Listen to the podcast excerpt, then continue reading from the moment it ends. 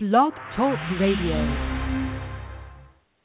Hello, this is Gigabit Nation, Broadband Talk Radio.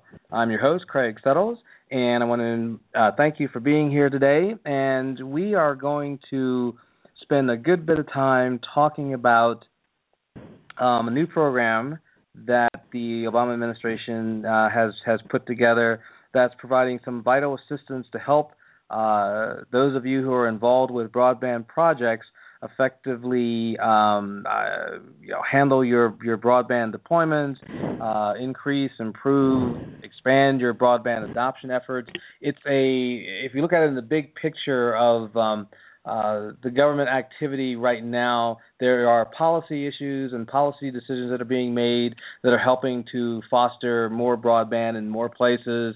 But there's also technical tactical uh, support that's also being made available to also help communities get faster, better broadband in all the places that they want to get, you know, faster, better broadband.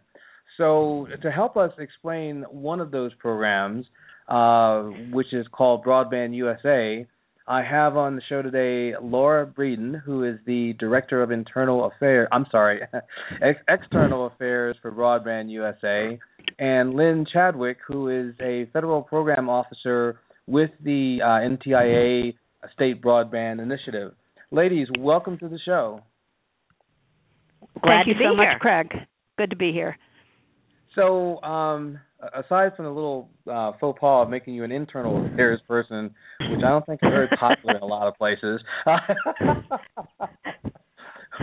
we're really here to talk All I know about is your relationship with the outside world. So, um, let, let's uh, let's set this up for folks. I think that a number of, of our listeners um, are folks who uh, know about the, the president's announcement in Cedar Falls, the, the various initiatives that he outlined there and referenced again in the State of the Union uh, address were all about um, helping accelerate the deployment and um, expansion of broadband throughout the U.S. Now, this one specific aspect um, folks are, are, are connected with is the Broadband USA uh, program. So, in a gen- general sense, uh, Laura, what is Broadband USA? And then we will take the specific parts of that and talk about it in more detail. Well, Broadband USA is a new initiative that we've actually been cooking up for a couple of years here at NTIA because, um, as you know, Craig, we had a very large grant program, about $4.5 billion, that we were managing as part of the Recovery Act. Um, and that program included grants for infrastructure development, for mapping broadband availability and speeds in states, um, and for expanding public access computing and helping people who may not um, have had the skills or the income to uh, be online helping them acquire low cost computers and get training uh, and um, and get online. So we have uh, increased broadband adoption and we've created a lot of new infrastructure and we have a terrific product called the National Broadband Map, which Lynn can tell you about. Mm-hmm. How do we keep the momentum going? So the that's the question we were asking ourselves because there was a tremendous amount of energy and creativity and innovation that was unleashed all across the country and uh, it became clear that broadband was really changing the nature of the game, and we wanted to take uh, our expertise and the relationships that we had and use our role within the federal government as um, experts in telecommunications and telecom policy to keep that momentum going. Mm-hmm. And that's where Broadband USA came from. Okay. And before I shift to Lynn, I think the point that uh, definitely needs to be made is that um, all of you at NTIA and, and and Laura, you and I have talked before, and you've been on the show before, and Lynn I know has been involved from from the get go as well. But all of you have accumulated some insane amount of knowledge and contacts to help uh, you know, move these various broadband projects forward. So you you folks represent a, just a wealth of information, and uh, and our audience should take this into account that uh, this is, you know, right off the bat, sort of the top primary value of NTIA and this program is the amount of knowledge that they represent or have connections to and can help with are are just huge. And Lynn, you can talk about the the, the state broadband initiatives because that's clearly a big part of uh, the the NTIA program during the stimulus and will continue to be a part of the process. Thanks for the opportunity. Yeah, we uh, the state broadband initiative. Many folks thought of us as just the program that was doing the detailed mapping. That we created the first ever national broadband map um, that was based that each state participated in and territory at collecting the data from their providers that was provided voluntarily by the providers and then vetting it and validating it and putting it into a map so that everyone could see where there was and is not broadband and how fast it was. And it has been a very mm-hmm. useful tool in states planning and and actually knowing where the gaps are. Where's the white space and where do we need to improve it? We also collected data on which uh, on the community anchor institutions, schools, libraries, fire stations, everything that we could to help provide that kind of uh, mm-hmm. information. In addition to that, however, and a good portion of the program was supporting each state to do the kind of work to support broadband deployment and adoption.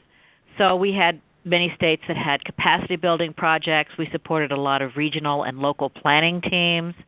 We supported technical assistance into communities. We had train the trainer projects where we would train people to go out and um, support broadband adoption in various agencies. We had programs that supported building e government solutions. And each one was customized by the state. I think that was part of the key to the success of the program is that each state found what were their primary needs and focused on those.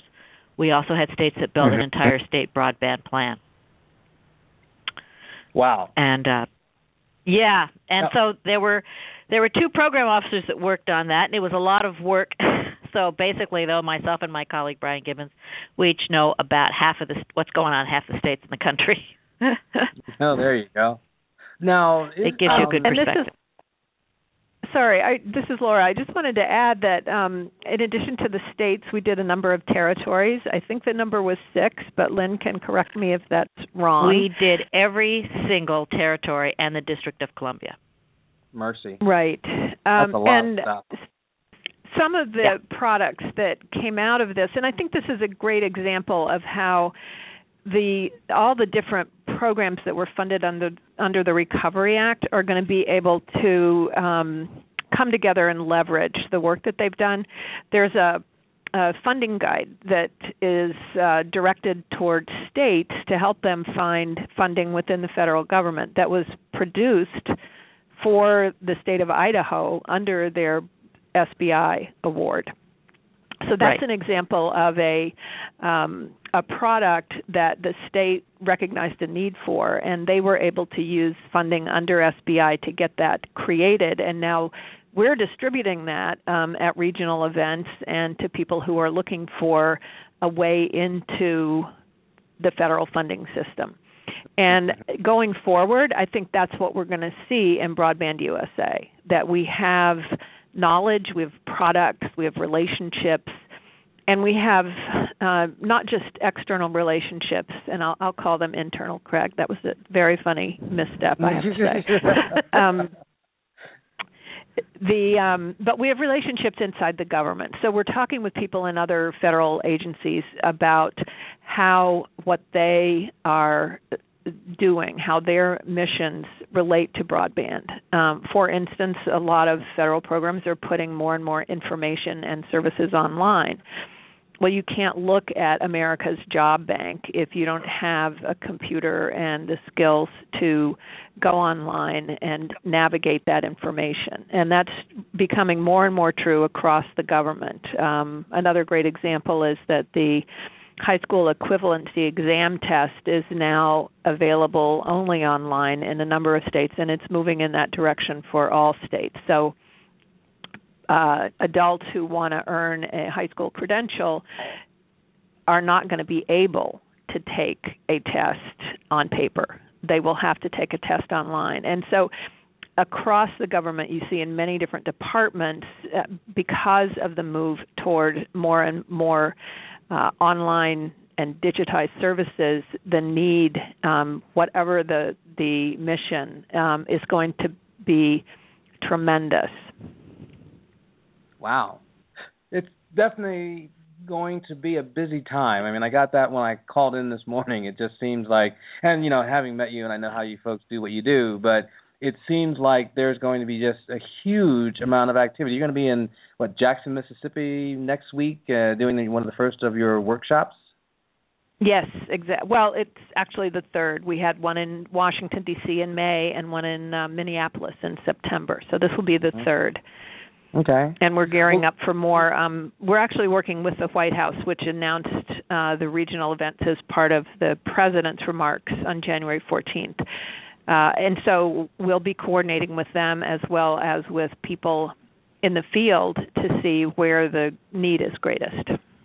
Excellent. Well, this would be a good time to transition and talk about the specific elements of Broadband USA and uh, the the first one being um, you're going to be providing uh, expertise, tools, and information uh, to help communities that are what planning and, and deploying both broadband and broadband adoption programs. What what are some more of the details on that that part of the program?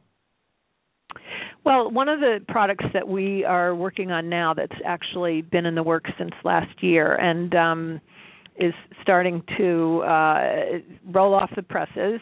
Um, not literally, it's rolling off the internal presses, uh, which means mm-hmm. it's going to go through a, a review process here um, so that we're sure it's the best product it can be before it goes out the door. But this will be a toolkit, um, much like the adoption broadband adoption toolkit that we published in 2013. Mm-hmm. That is designed to help local governments figure out how do you get started? What do you need to ask yourself? Where do you go for information? Where do you go for funding? And we actually have uh, produced, um, and that will be coming out uh, sometime this spring. Um, it will cover both local and tribal government issues. And if you'd like to get a kind of sneak peek at what it will be like, we also released um, on the 14th of January a public private partnerships guide which is primarily directed at infrastructure funding also but also touches on adoption and it really looks at what are different models for getting that fiber optic infrastructure built um, using a combination of funding and expertise from the public sector and the private sector. You can download that from our website, which is www.ntia.doc.gov slash broadband USA. It's called the Public Private Partnerships Guide. Um, so those are both great examples of the kinds of things that we will be doing throughout the year as we pick up on the needs of people um, in the field for information. I think mm-hmm. one of the mm-hmm. best things we have to offer is because we've worked with hundreds of communities all around the country and with all types of anchor institutions and a lot of different kinds of audiences um, for broadband services rural, urban, tribal, uh, low income, immigrant, uh, Native American, just a very broad range. Um, we have lots of great field tested ideas, things that have already worked, things where uh, they've had the shakedown cruise and um, people have successfully built a network or created a broadband adoption program or secured funding or gotten those last mile providers to sign on to their middle mile network and we want to make make those best practices and examples public. Interesting. Um, let me uh, ask a question of Lynn. You know, as you're talking about these tools uh, that, that, and things that are available uh, with broadband map, is it my is my understanding correct that the all that stuff has been turned over now to the FCC, and they will actually be the physical holder of the map and then you Lynn and NTIA will focus on other aspects of the uh, broadband initiative that you've been working on, but the physical maps will just go across the hall or down the street. I, I don't know where you are relative to the FCC, but Sure, I'll tell you about that. Yes, we have actually one more. Our final refresh of the map will come out probably in late February. We are now processing our last batch of data, and that will be that will be our final refresh on it. Then it does go over to the FCC, who will be collecting the data in a different way and probably presenting it in a different way. They've been um, working with us on this map through the life of the SBI project, but now the map is being uh, totally turned over to the FCC. Mm-hmm. So that you are correct in that, and they are down the street and around the bend. Uh, all right, fair enough. But I think that from um, because the question I was, I was almost ready to ask um, Laura is um, what is the feedback mechanism, or is there a plan feedback mechanism by which people in the community can feed to you what they need or want or what makes sense? And I just want to make the, the distinction clear that they can give you feedback for all kinds of tools that you will be providing, but if they have questions or issues about the maps, they should contact the FCC to give those folks feedback over there about what to do on the on the mapping side. So if I can confuse everybody, I just want to come back. How are folks able to, from the community side, uh, give you the information that you need to help refine what's in your tool chest? Can I just Uh, jump in for one more piece of data sure. here? Sure. Many states are continuing to do the mapping themselves. They're continuing to maintain because one of the things that we did is not only create the national broadband map, but supported the states in their mapping. And many states went above and beyond the requirements that we have to have much more detailed, much more granular information at the state level. And several states are going to continue that. So that there will be some data like that still available depends on your state. Over to you, Laura. Thank you, Lynn. Um, so there are a number of ways that people can get in touch with us. We have a phone number, we have an email address, um, and I would say those are the two best ways. Uh, would you like me to give those now, Craig? Sure. Okay. The phone number is uh, 202 482 2048. That's four eight two two zero four eight in area code 202. And you can email us at broadbandusa at ntia dot doc for Department of Commerce dot gov, and uh, we will be delighted to respond to you um, either way. And uh, are getting we're getting terrific questions from all over the country. Can you help us with this policy issue? Can you help us find funding? Uh, can you explain what broadband is? so um, so uh, we're here to take those questions.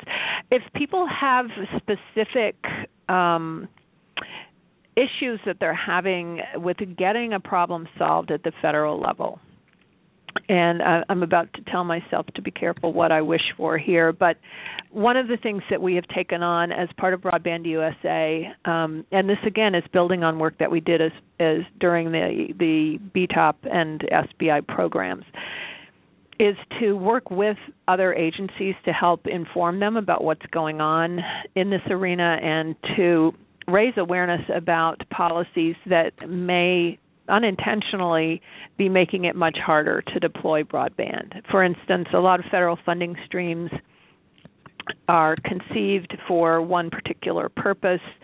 That funding may flow down through a regional uh, office or a state office. It gets to the local level, and the local government may want to spend some of the funds on broadband, or if they're digging for um, uh, this actually came up this morning in a conversation here. The uh, transportation department has a program that allows uh, communities to upgrade the traffic light systems, but there's a prohibition in the regulations against putting anything else in the conduit that you lay for uh, these transportation um, upgrades.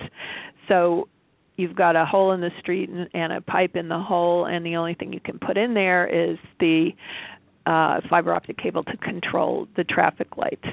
That's something that may be a legacy. It may be that maybe somebody didn't think about that, but that's something that gets in the way of communities being able to do what's smart and sensible, which is dig once. So if um, we're really interested in how communities um, are trying to solve those problems, and we, we are very committed to making a, other agencies aware of uh, barriers like that, that uh, whether intentionally or not, are really making it much harder for communities to execute on broadband programs.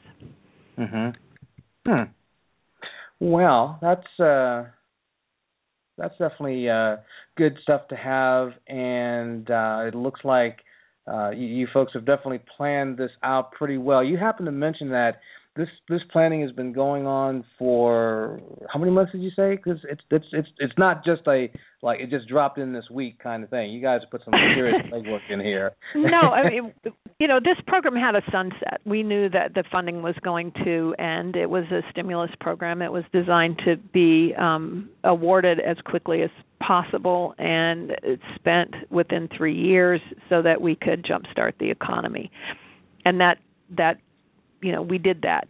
And but we could see early on that there was tremendous energy in the country, um, a lot of innovation, huge demand for the funds, far more than than were available, and that it was very important to have a national um, sort of overview of what was happening, and that we could play an, a, a really useful role by pulling information together, helping people find other people who were trying to solve the same problems, um, working, as I said, with other federal agencies to help raise awareness in those agencies.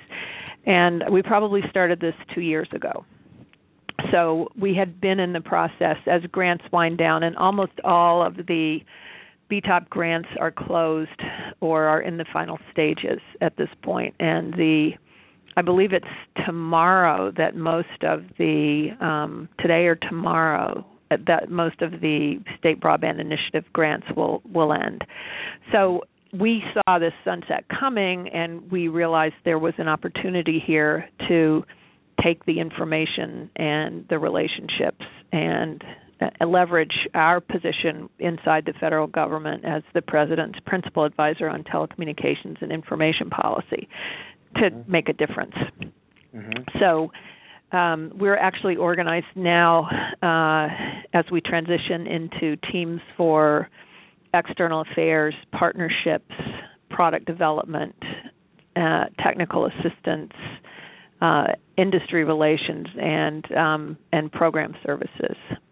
Mm-hmm. So okay. we we have about 25 people on staff. I'd say um, both Lynn and Brian uh, are still very involved in the SBI awards, but um, as those close out over the next four to six months, they'll be transitioning into other activities as well. So mm-hmm. uh, we'll be leveraging all of that knowledge uh, to keep keep the momentum going. Okay. Um, Lynn or Laura, what do you see as I don't know the most requested type of support or information that's coming from the communities? What are they? Uh, what are they? What are they looking for? I know you know you, you've got the mapping stuff now that's transitioning, but you also had other state-related projects, and then Lynn, you've got sort of the big picture of NTI projects and so forth. But what is it that people are asking for? What do they seem to be needing the most? Well, Craig, the thing that I hear the most frequently from the state grantees that I've been working with over the last several years is what is everybody else doing? They want to know what's going on in very detailed ways in other states because they want to they want don't want to reinvent the wheel. They want right. to take advantage of the uh, information that's been gained out in the field and hear about other successful projects and sometimes even more importantly about projects that were not were not were risky projects and may not have worked out well.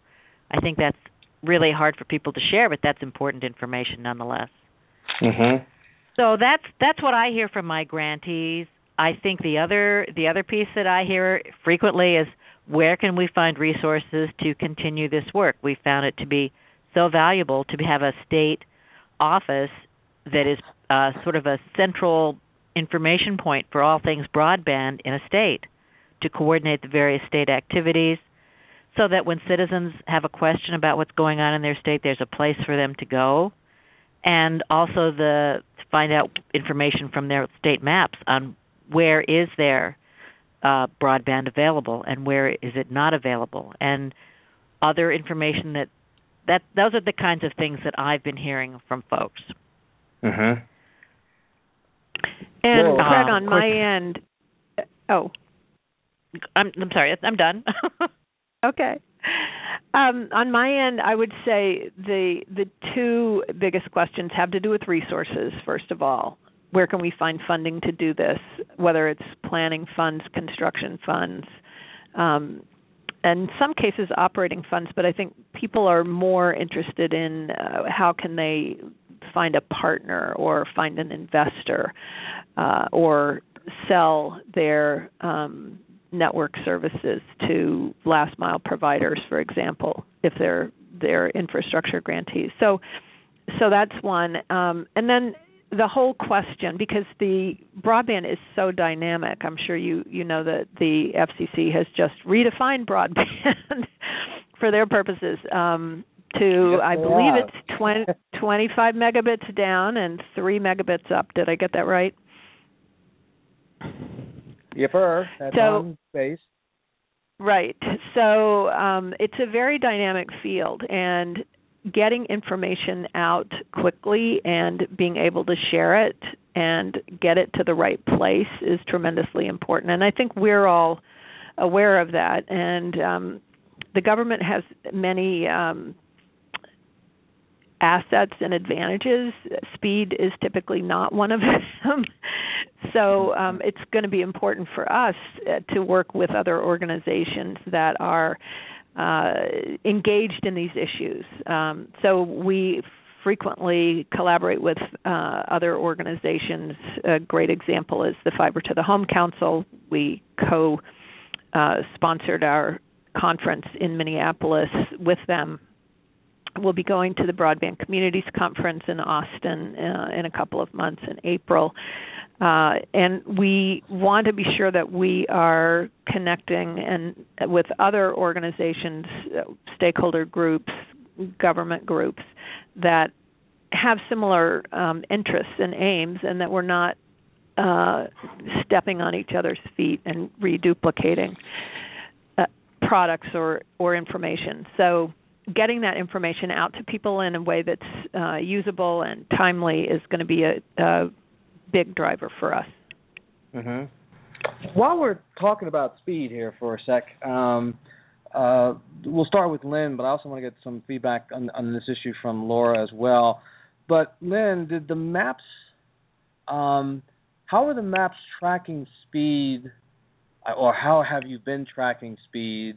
And then will the the FCC's now new definition of speed change, or do you think it might change how states track speed? Because all of a sudden now, if we're if we're defining broadband as 25 down, three up, that's going to change the landscape when you try to you know point people to areas and say this area is served or this area isn't served. Any thoughts on that, Lynn?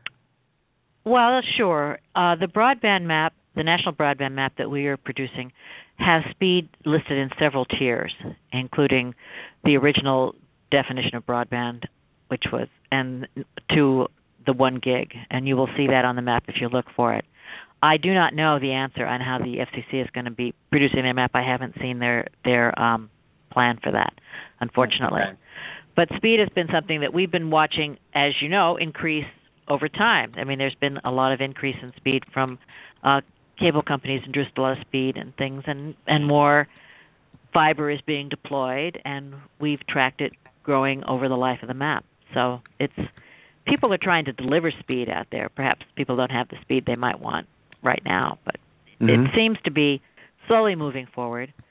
And uh, one of the things that I always mention is although I live right on the Beltway in a personal case here, I don't have fiber and it's not even available to me and I'm right here in the capital of the free world. Mm, so right. speed is very irregularly distributed across the country. And uh some places have fiber that are in more rural areas than the, even in urban areas. So it is an important thing to track because as Laura was saying earlier, so much of our lives are online and it's well beyond watching Netflix. It's being able to interact with your government and being able to apply for jobs and being able to get your homework done if you're in school. It's all speed is important. Mhm. So now, Laura, um, how do you see the change in how the FCC is defining speed, or do you see it changing? How communities are going to deal with this in terms of their planning? Uh, and, I, and, I, say this because I, th- I have the impression that a lot of communities, as they are now looking at broadband, I, I think a lot of them are just looking way beyond whatever the FCC has established as a baseline for broadband. But I may be wrong, which is part of why I'm asking the question. You know, how how do you see this change of definition uh, impacting people's approach to broadband? Well, I think what we've seen throughout the life of BTOP is that there isn't a one size fits all magic recipe. And communities are very different, and that's why the president emphasized how important it is for communities to have options when they're figuring out what kind of broadband service they want and how to pay for it. So I don't think there is a uh, threshold that is absolute. I do think that as applications become more graphics intensive and as more and more devices and more and more people in a household might be using the network at the same time, those those minimum speeds are going to become more and more important. But uh, I, the the answer to you know how fast is fast enough has to be decided at the community level, and it's going to vary depending on the ambitions of that community and the existing infrastructure and so forth. The encouraging thing about the new standards, and they're vastly different than the standards, for instance, that were in the BTOP funding notice, uh, which came out in 2009, which, if I can hark back that far, I think we were talking about 768k. I mean, we're they were basically DSL range speeds. Mm-hmm. So we're in a very different world now, and it's really amazing to think that that was only six or six years ago. Um, so I think communities are going to be looking at this and thinking, how can we, uh, if we can afford it, how can we future-proof our network? Um, and the great thing about fiber is that uh, once you put the fiber uh, in the ground or on the pole, it's there. And if you want to get more speed out of it, it's often a matter of upgrading the electronics, um, but not digging more trenches or hanging more cables. So mm-hmm. um, again, I think it's it's got to be matched to the the needs and the ambitions of the community that's making those decisions. But um, I think that that it's it's the kind of environment where people understand now that growth is going to be the name of the game and that they will be looking to build networks that can grow quickly. Mm, okay. Um, I don't have a lot of numbers in my head about you know capital costs and what it might. I mean that's something that actually we've been looking at as part of the development of this toolkit. Um, but I wouldn't want to try to say anything off the top of my head about that. That's okay. No, I, I understand. I was just trying to get a feel for you know because I was actually I, I'm here in Denver. I was speaking at a conference on Wednesday, and I was actually caught by surprise about the decision on on the broadband speed because I actually thought this was happening a month from now. So I'm sitting here mm-hmm. going, "Oh, maybe I should have thought about this a little bit more before this week." But you know, what what's going to be the actual practical impact in the trenches if you know the the speed changes, and does it become more of a uh, political issue and a lever in a sense to try to work with providers? or you know are people actually thinking of broadband in terms higher than 25 megs anyway, and the the announcement really won't affect them that much. You know, it's kind of a a question yet to be answered. I think, to a certain extent. I think Okay. it will have an impact as the FCC is deciding on programs like Lifeline and LinkUp that are part of the Universal Service Fund because if they are going to direct um, uh, subsidies at broadband and they redefine what broadband is, then obviously that's going to change the way those programs are administered and it's going to change what's available to the people who are eligible for those programs. So it's a very interesting, you know, move on their part. Um, and I think I'm I'm not completely up to speed on where they might go with it, but it's certainly worth watching. hmm Now, my next question has to do with um, uh, an item I saw in, in the list of you know elements of the Broadband USA program, which was um, online and in-person technical assistance. Uh, first off, maybe you should explain what technical assistance is, because I'm assuming that technical assistance does not necessarily restrict itself to tech support kinds of questions. Am I correct? Right. I think technical assistance is um, kind of government jargon, or maybe it's more broadly used in that for um, helping answer questions and providing information. So, and it's called technical because you have a problem that um, is about how do you implement something? What's the technique, if you will?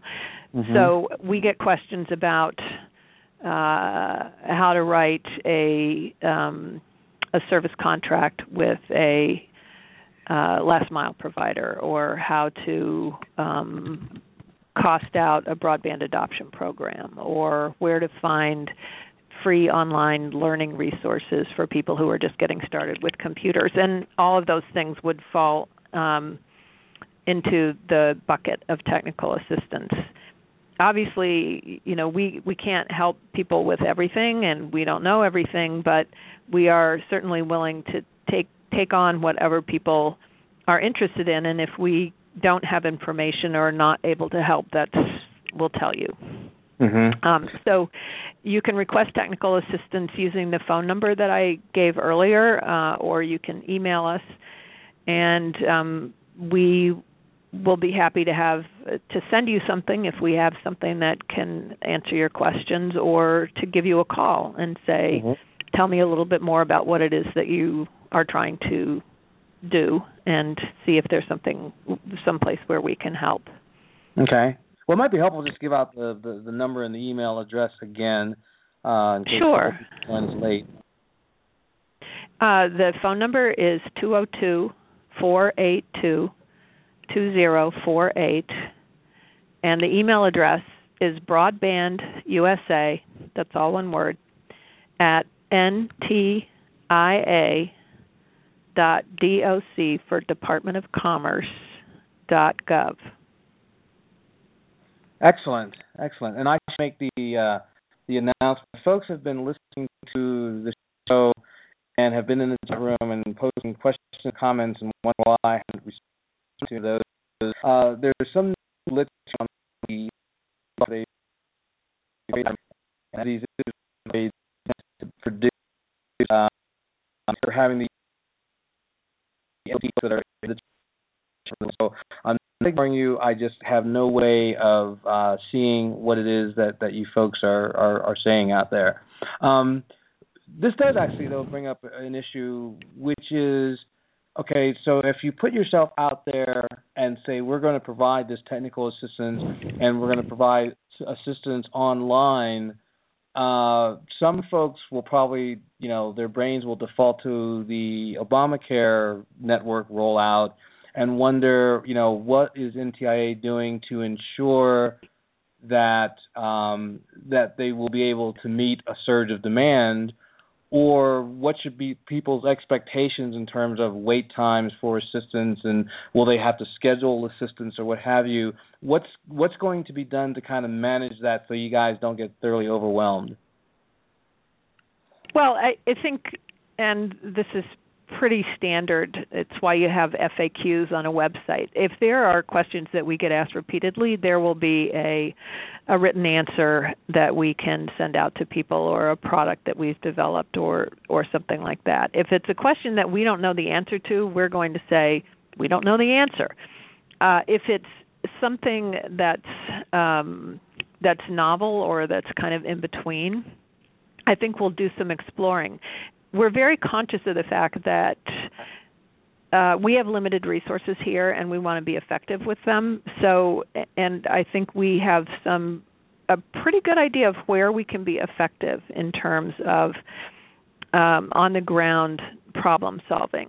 So, while we're not going to um, walk someone step by step by step through the entire process of uh, planning a new network or developing a broadband adoption program, I think we can give targeted assistance. And I can also um, imagine that we might help, um, we might do something like set up a learning community where people could share information online. Um, we've certainly done that with um, affinity groups during the BTOP program. We had one on housing, one on tribal affairs, one on um, rural issues, so that that grantees who had a particular interest or focus uh, had a place where they could come together and share information. And we did many webinars uh, to provide information and help people make those connections. So I think there's some ways to scale this that are very effective, uh, and that we are also uh, um, going to be cognizant of really trying to apply resources where we know we can make a difference. And if we can't help, it's not it's something that's beyond uh, the capacity that we have here. We will certainly uh, let people know that. Mm-hmm. There's, there's I'd like to tremen- jump in here if I could. Oh, sure. Oh, I'm sorry. I, I didn't mean to cut you off, Laura. Go ahead. No, that's fine. I just wanted to jump in here and say sometimes it's also people call in here and I know or others know the direct resource in their state or in a locality that might be able to provide that direct information. Uh, for example, I got a call today from someone who was trying to find out what the speed was in Imperial Valley in California in a certain county. And I said, well, you know, this is the state of California keeps track of that, and they would be able to give you that information at a very granular level that we don't collect on the national broadband map. So sometimes it's just the availability of having a number to call, and we know where to direct them on to. So it's not like the staff here is going to be all things to all people. Right, right. That makes sense. Now you're also planning workshops too, which will get you in front of a lot of people and be able to um, interact one on one with the, with with them.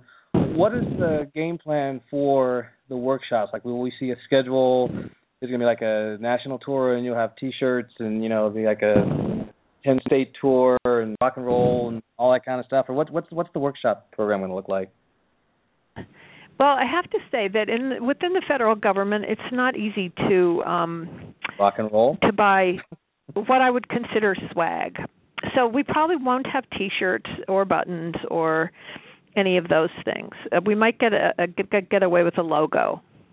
Sometimes you know you can you can you're allowed to have a logo. Um, but we're not spending taxpayer dollars on anything uh, anything like um, flash drives or pens or T-shirts or temporary tattoos. What we will do is, um, and the, again, the president talked about this in during his remarks um, when he announced his broadband initiatives. We will work with the White House and with communities in the field. We will try to go to places where we haven't been before, where perhaps the the Department of Agriculture hasn't been before, where there's um, a real appetite and need for uh, information, and pre- more importantly, for bringing people in a region together, because it turns out that that's where a lot of those problems are getting solved. And when we do these workshops we do not bring in a whole lot of people from Washington. Um, we invite the people who are on the ground working on the issues uh, so that, um, for example, in Mississippi, we will have Roberto Gallardo, who is uh, at Mississippi State University and is a, an expert on economic development, um, particularly for rural areas, and works with the um, USDA Extension Service. Um, we'll have the head of the Economic Development Authority for the state of Mississippi, Manning McPhillips. Um, we'll have people who are educators, um, college professors, uh, telemedicine experts who are running big telemedicine networks. Bring those people from the region in to tell their stories and to connect with other people from the region because mm-hmm. um, as we all know, it's those networks. It's people who have expertise that you can call. It's people who share information with you um, that make it possible to move forward quickly on these programs. So we don't have specific plans yet. We are planning to do four more events like this before uh, the end of the calendar year. And mm-hmm. uh, as as we hear from communities and as we work um, with the White House, which of course is hearing from a lot of communities as well, we'll roll out a schedule for those.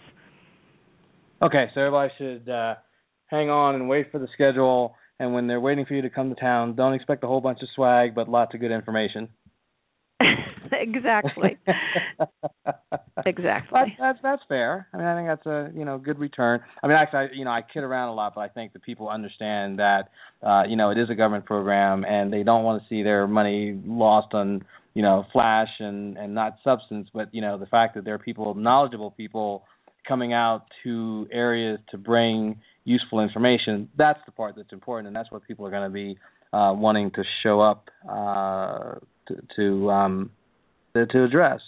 Now, I guess the the impact of this this next element will be felt more indirectly or over time, but it's the the collaboration side. I mean, basically, and I think uh, the president mentioned this in his uh, comments in Cedar Falls, is that he's determined to have various agencies come together and work on on on coming up with you know collectively gathered or collectively designed solutions to meet communities' needs. And so, what do you think that will look like? Um, just so we can kind of get a little peek behind the curtain. Well, I think that's going to happen in two ways. One is that within the federal agencies, the president is setting up something called the Broadband Opportunities Council and the purpose of that group, and it will be senior um, leadership from about a dozen different agencies, from agriculture to transportation. The purpose of that group will be to identify the kinds of things I was talking about earlier these barriers that don't make any sense, the policies that may be getting in the way of broadband expansion, um, the kinds of funding uh, limitations that make it harder to do this so that the the bureaucratic processes, if you will, are streamlined, um, and they're they're not slowing down progress at ground level. Mm-hmm. Um, externally, I think the government, the federal government, plays a really important convening function. Um, we can invite people, we can bring in national speakers and um, and experts uh, and we can get people together to talk about solving problems. Uh, and that is a lot of what we'll be doing uh, outside of uh, the Beltway. So that, um, and it, it, the work we're doing next okay. week in Mississippi is a great example of that. Um, so, I mean, we don't have any illusions about the the um, where the solutions are. The solutions really lie in the communities, but the fact that this is our mission. This is what we're focused on, and we have a, a, sort of bird's eye view into what's happening throughout the country. Um, makes us well able to bring information to where it's needed, and I, I think that is that's what we're focused on. That's what we want to be able to do and we're going to be looking at is this information helping are these resources helping are people able to get their projects funded and off the ground and um, and apply the lessons learned from other parts mm-hmm. of the mm-hmm. country. And, and if that's not happening, then we're not succeeding. Mhm. So let me ask. We've got about ten minutes or so. Let me ask, starting with uh, Lynn. In a year, year and a half, how do you see success in the area of state initiative? And assume that you will still be involved in that specifically after the dust kind of settles down. But assuming that you are, assuming that the state initiative will be a key mission, what would find the success of IA initiative 18 months from now? Well, I'm so glad you asked that question, Craig, because one of the things that we are doing here at the State Broadband Initiative as part of the whole uh, Broadband USA uh, initiative is to maintain our network of state broadband leaders, whether or not they're in a, an official capacity or not, because this has been one of the key things that has come out of the program, as well as what's happened in the communities and on the ground, has been a very dynamic and a great group of folks that are open to sharing ideas and learning from each other. And it's a group that we really want to support. Many of them, uh, with the end of the grant, are no longer running something called a state broadband initiative, but they are in other places and other programs still leading the charge on broadband. The thing that I found working with this group of people in the state broadband initiative these people really believe in the power of broadband to make this a better place, America a better place to live and work. And that's they're they're totally engaged. They're totally champions of this technology, and we want to continue to support them and to empower that network. And that's one of the issues that we'll be continuing to doing. We plan to convene meetings with them and to hold webinars and to continue sharing information with them through wikis and other ways of, of sharing information. So that's something that we have built. It was uh, I want to credit my boss Anne Neville who really set the format for this and being a very open and sharing environment. And the group has formed and coalesced, and we we really see it as a powerful group.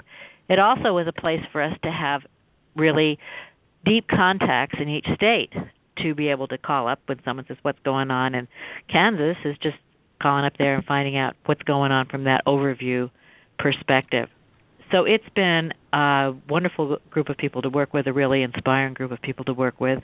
We see them as critical elements of the success of Broadband USA. They've already contributed a great deal. Many of the items in these toolkits have come from them, of course. And so that's the group that we want to continue to nurture and support. Mm-hmm. And that's something that we see growing out of the SBI program particularly. Okay. Uh, Laura, what do you see down the road 18 months, what would constitute success? I know we're asking you guys to extrapolate because who knows with this crazy broadband world what will be, you know, even topical or popular in, in six months, let alone 18. But you know, I'm I'm pretty sure you have some idea, you know, idea of what uh, the success measures might be. Well, I, I think we, want to be creating the right product at the right time, um, or delivering the right information at the right time. And I think today that's going to look like um, templates for how you do this stuff um, and models that have worked in uh, all kinds of communities, which is exactly what we tried to do with the the broadband adoption toolkit that really addresses uh, a lot of different audiences and uh, barriers to broadband adoption. Uh, and the you know we need to be quick uh, and we need to be alert to what's happening in the environment. But I would say that in 18 months, if we have published um, and made available models and templates that people can use and adapt. Um, and if we're working effectively, both inside and outside the government, uh, that we will be successful we actually have quantitative targets because uh, that's part of being a government agency. When you set up your programs, you you define some measurable uh, ways of assessing your effectiveness. So we have targets for number of communities and number of publications and so forth. But um, I think the real test is going to be: Are we answering the right questions, and are we getting that information to people at the right time? Mm-hmm. I want to, if we, if I have time, Craig, I also want to just say a couple of words about a national evaluation study that we uh, commissioned as part of the BTOP program. Sure. No, go ahead. We got about four minutes or so. Okay. So um, back in 2010, when we thought about uh, what, how we would understand the impact of this four and a half billion dollar program, we decided that we would commission a study of the economic and social impact, and we put out an RFP, um, and there was a competition, and I believe there were.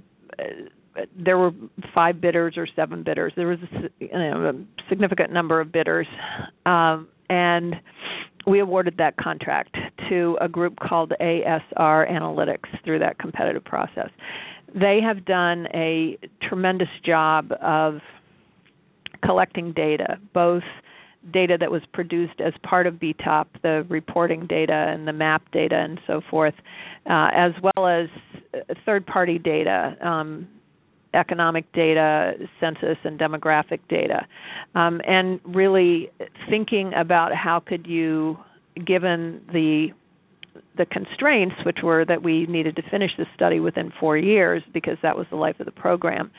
Um, how could you develop um, a way of looking at this information that would give us some insights? And uh, the final report is available along with a number of case study reports. And again, you can get that all on our website or at the NTIA site and I, I think what's encouraging is that they saw very tangible um, gains in things like employment, uh, in network availability, in price performance ratios um, for high bandwidth services.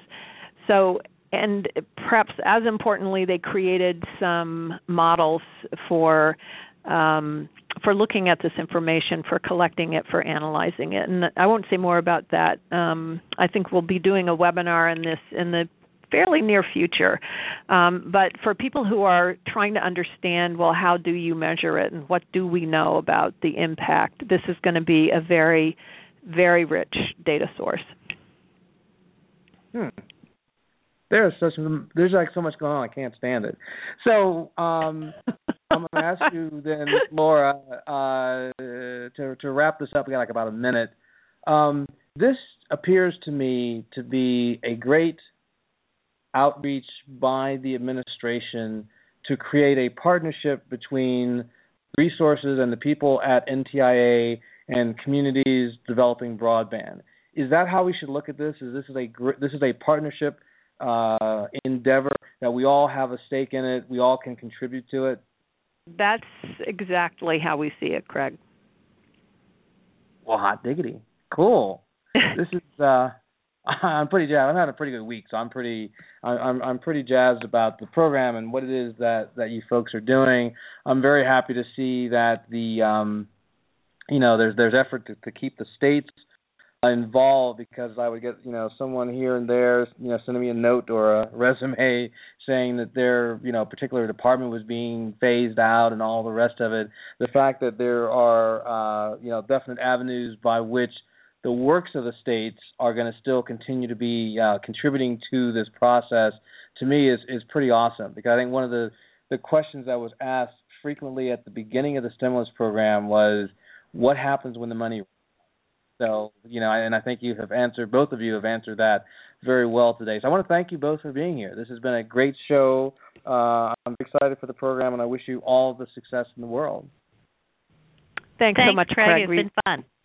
We really appreciate so, it.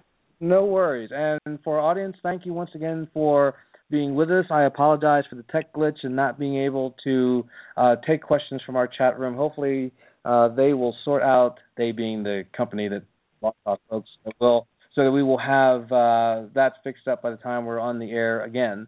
Uh, have a great weekend. Have a great week next week. Uh, continue the good stuff that's going on in broadband. Both you know Lynn and Laura and all of you folks who are listening in. Thank you, and talk to you again soon. Bye bye.